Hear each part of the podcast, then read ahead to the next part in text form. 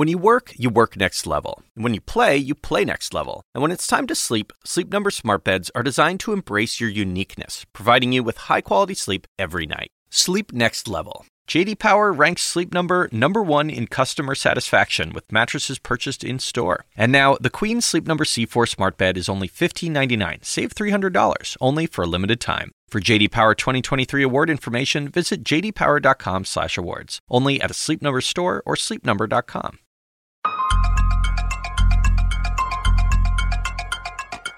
Hey everyone, I'm David Chalian, the CNN political director. This is the Daily DC Impeachment Watch. Every weeknight, we've got you covered with up to the minute reporting and analysis into this fast moving impeachment inquiry. We're now in the seventh week of this inquiry, and I have got two fantastic guests today to help make sense of it all. In a few minutes, we'll be talking with Shan Wu, former federal prosecutor and current CNN legal analyst. First, I'm joined by the man behind CNN's Impeachment Watch newsletter, which everyone should sign up for. Uh, it is a must read. CNN senior writer Zach Wolf. Back to the podcast. Thank you for being here. Thank you very much. And I will remind everyone, cnn.com slash impeachment. That's where you can get uh, the, the, the the newsletter. Sign up. We don't we don't spam you. We only send you the good stuff. So only the good stuff. Um, Zach, uh, in the absence of witnesses who were uh, supposed to testify, it seems that the House Democrats are now releasing transcripts of some of the witnesses that we've already talked about over the past several weeks. But as you know, it's been behind closed doors. We've been relying on reporting of what was said behind closed doors. Well, now we're seeing in black and white uh, the transcripts of these interviews uh, that these witnesses, at least two witnesses initially, have done with the uh, investigating committees on the Hill. Uh, I guess most uh, pertinently at the moment is the former ambassador Yovanovitch. Her transcript has been released, uh, and this was um, a you know, sort of breaking news development today, and I think it's going to happen all week long. They've announced two more already coming tomorrow. What are the highlights that you see of what you've already read in the Yovanovitch transcript? Well, I think, first of all, it's really important that these are coming out because one of the main digs on the inquiry so far by the administration uh, has been uh, this lack of due process, this idea that they didn't have anybody in the room. And we now know from looking at these transcripts, while they didn't have their official lawyers there in the room, they did have uh, lawmakers essentially acting on their behalf and asking questions. It hasn't been quite as one-sided as only Democrats asking leading questions of these of these witnesses. And I think that that is an important thing to see, and we see that um, you know with, with Yovanovitch, we see it with, with Michael McKinley, the the the, the other guy, uh, State Department advisor, who um, uh, also had his transcript released. And we should just note Democrats and Republicans reviewed these transcripts before they were released, as did the witness themselves. So uh, everyone was able to review and did review before the release of these transcripts to the public. But now, instead of having let's just leak out a little bit of what Yovanovitch said or McKinley said, we get to read uh, you know, the chapter and verse, 10 hours, uh, you know, for a lot of these people of testimony, hundreds of pages, um, you know, the back and forth, and we can really pour over and dig into that stuff. And do you have initial highlights?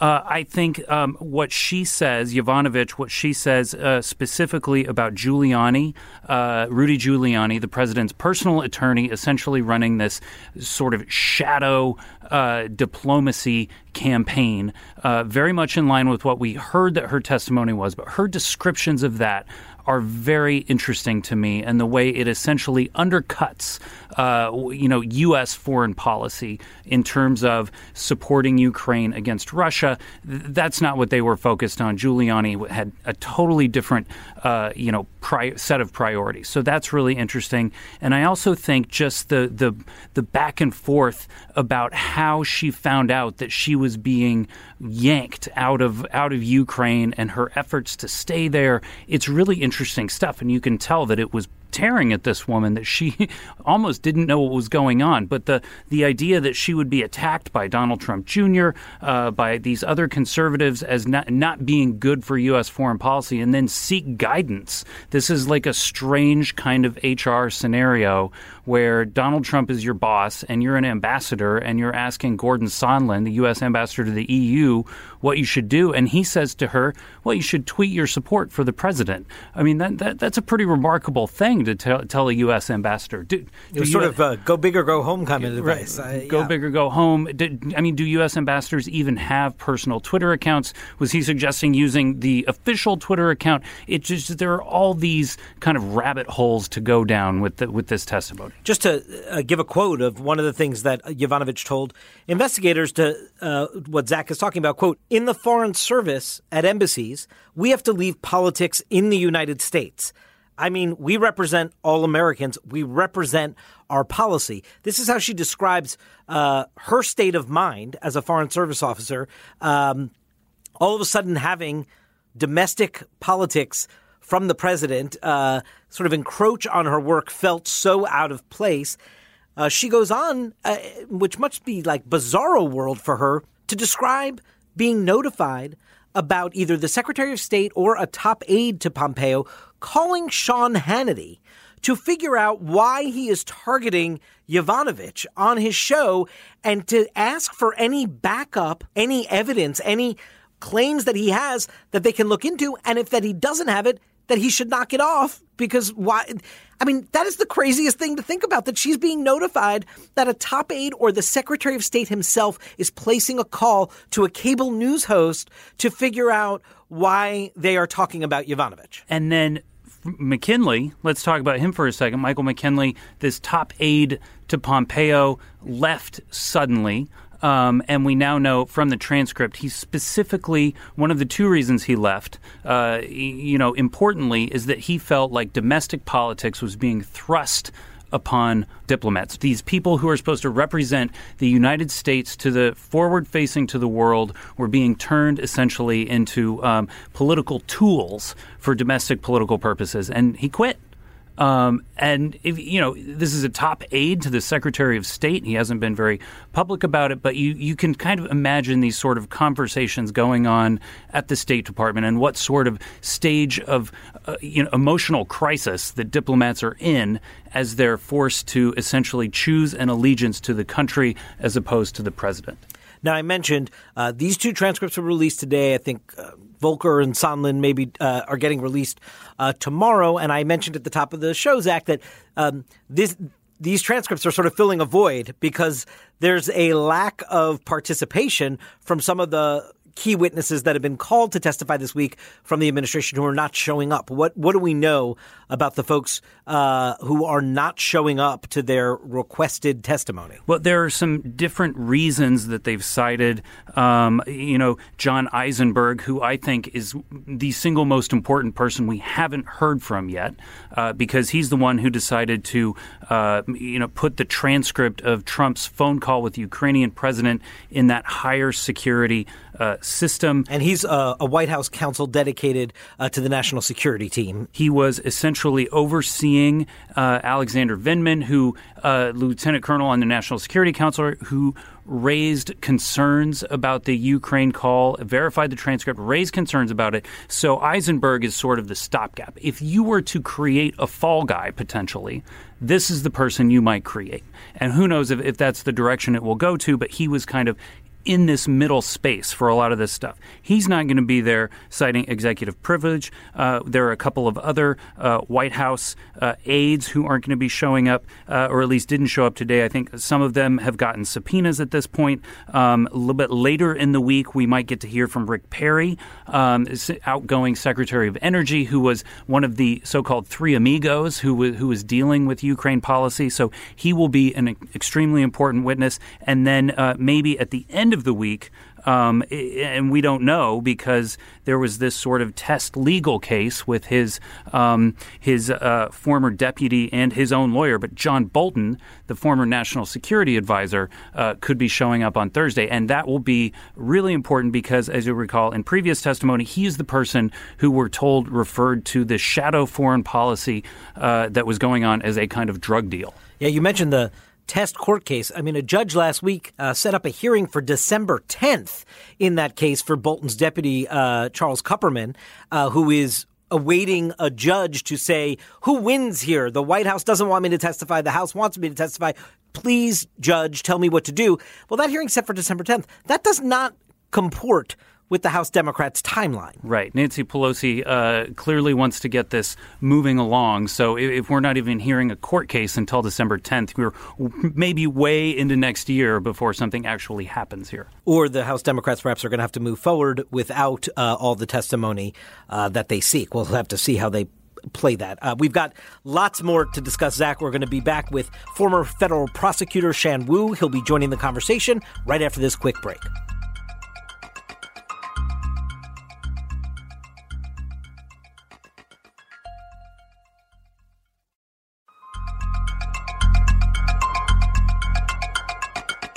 Welcome back to the Daily DC Impeachment Watch. I'm David Chalian. Zach Wolf is still with me, and we are pleased to welcome CNN legal analyst Shan Wu. Thank you for joining us, Shan. Oh, you're welcome. I want you to hear an exchange that our colleague Dana Bash had yesterday on CNN's State of the Union uh, with Kellyanne Conway, the White House counselor.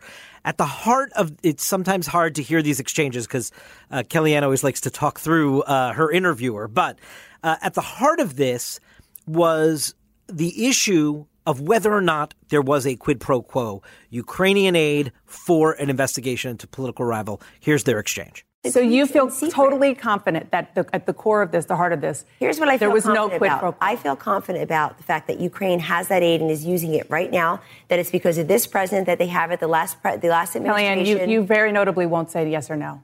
It doesn't quid pro quo. All, yes I or no. I just said to you, I don't know whether aid was being held up and for how long.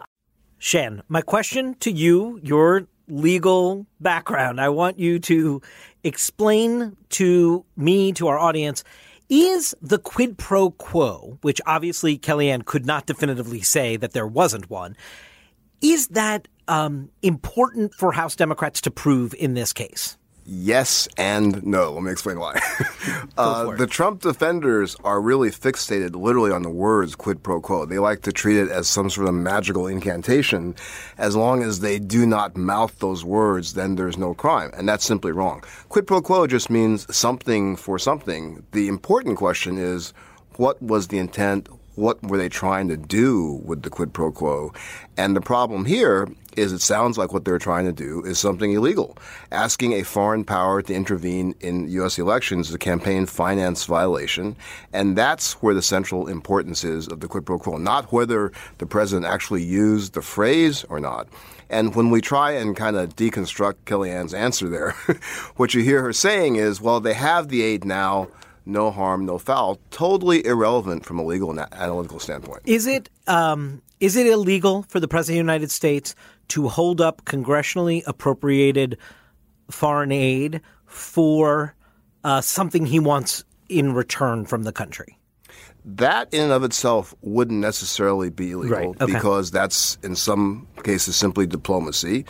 And one of his best arguments ultimately may be I'm the commander in chief, this is foreign policy. What's illegal about it is he's trying to use that aid to help in his election situation against Biden, who's already declared himself a candidate. It's not speculative, it's ripe. Right. and that's the problem. Kellyanne Conway pushes back and says this was about 2016 Vice President Biden, uh, not the fact that he is a current candidate in 2020. I don't know if that argument will hold much uh, water either, because as you said, as a point of fact, he is a candidate in 2020 and a clear potential rival. Exactly. There's all this talk about something for something. So you're exchanging the thing of value that Trump is getting is the investigation. And the thing of value that the country is getting is either meeting with Trump or aid uh, of, of some kind. So is that even required? Does there have to be that exchange of things, or is it just the pressure? Is it just Trump saying, I need you to do this to help me politically? Does that make it illegal in campaign finance law, or does there have to actually be some sort of exchange? That's an excellent distinction to make. It's really, for the impeachment purposes, my analysis is it's the pressure. That's the abuse of power. The fact that there is something valuable $400 million in aid, significant. uh, that is an important part of explaining what Trump was trying to trade. In terms of the campaign finance violation, the language is something of value and certainly contributing an opposition research effort to an opponent is something of value. When you say for the impeachment effort, you're you're you're make you're making a distinction that it's not a legal proceeding, right? I mean, when you say the pressure is the thing that is abuse of power, you're you're now talking in uh, impeachment terms, a political process, not a legal process. Exactly. One can distinguish between the crime that may have occurred here, which is the campaign finance violation, which of course can be an impeachable offense, versus as Zach was pointing out, the pressure aspect, pressuring someone doesn't necessarily violate a criminal statute. But when you're president of the United States, you're holding up $400 million in aid. That kind of pressure can certainly be seen as an abuse of power. I want to turn to comments that the president made uh, this weekend about the whistleblower, uh, because part of the pushback and part of the president's um, uh, messaging machine right now, not just him, but some of his allies and supporters, is to question where is the whistleblower and, and sort of demand that the whistleblower be unmasked. Here was President Trump this weekend. There have been stories written about a certain individual, a male, and they say he's the whistleblower. If he's the whistleblower, he has no credibility because he's a Brennan guy, he's a Susan Rice guy, he's an Obama guy, and he hates Trump. Shan, this seems to me, and I am not a lawyer, so you're going to have to explain here. This seems to me to fly in the face of exactly what whistleblower protection laws are about. Uh, the, if the president of the United States can stand on the South Lawn and and demand that this whistleblower be revealed and named, it just seems to completely be antithetical to the whole purpose, uh, which maybe you can speak to about the whistleblower protection laws. It, it absolutely is. Uh, I've represented whistleblowers, and every single one of them is very worried about their safety, worried about their career, and therefore their anonymity. The whole purpose of the protections in the whistleblower law is to encourage people to come forward to make sure they won't be retaliated against. If this was a corporation, the HR department would be making sure the executives weren't making any kind of announcements to the employees to say, this is a bad person, they're against us, go find out who they are. It's elevated to a astronomical degree when you have the President of the United States talking to the world about his views on the whistleblowers. So that, to me, by itself, is another kind of an abuse of power. I've been looking at this idea of whistleblower protections. We, we all say that whistleblowers have protections. What exactly do those protections look like? Because they aren't quite as spelled out, I think, as people probably expect. I think number one is the idea that you want to literally physically protect them from retaliation such as harassment or even worse, violence. And when the president is saying things which criticize the person, asking people to help unmask that person, that is exactly the kind of thing you don't want happening with whistleblowers. So I think that's really a prima facie case of trying to, and the president is known for this, trying to incite people to harass any kind of what he views as a political opponent. But there is no mechanism to enforce whistleblower protection if the one doing the pressuring or the person doing the harassment is the president. It's it breaks the system. It does break the system, and it goes back to kind of the underlying legal issue in all of this, which is the power of the executive. And obviously, Trump and his supporters want to take the view that the executive is really a king, and the king cannot be disciplined by his kingdom. On the other hand, if you view the Constitution as talking about sharing of power, the king can be disciplined. And so if the president violates the whistle protection law or any other law, he should also be held accountable. Zach, it's Monday, so let's look ahead to the week that will be in this impeachment inquiry. What are some of the highlights you're looking for this week? I, think what we won't see is a lot of new testimony. We saw today uh, people not show up for testimony. So if Democrats try to piecemeal put out these transcripts, it will be in every single day there will be something new and exciting for us to pour over and feast on in these transcripts because they are so much more detailed than the than the than the little bits of information that we got before. Shan, Zach, thank you so much for joining me on the Daily DC Impeachment Watch. And thanks to our listeners. Uh, we've got a new episode for you every weeknight, so please make sure to subscribe on Apple Podcasts, Stitcher, Google Podcasts, Spotify, whatever your favorite podcast app is. And while you're there, leave us a rating or a review. It really helps people find the show. We'll see you tomorrow.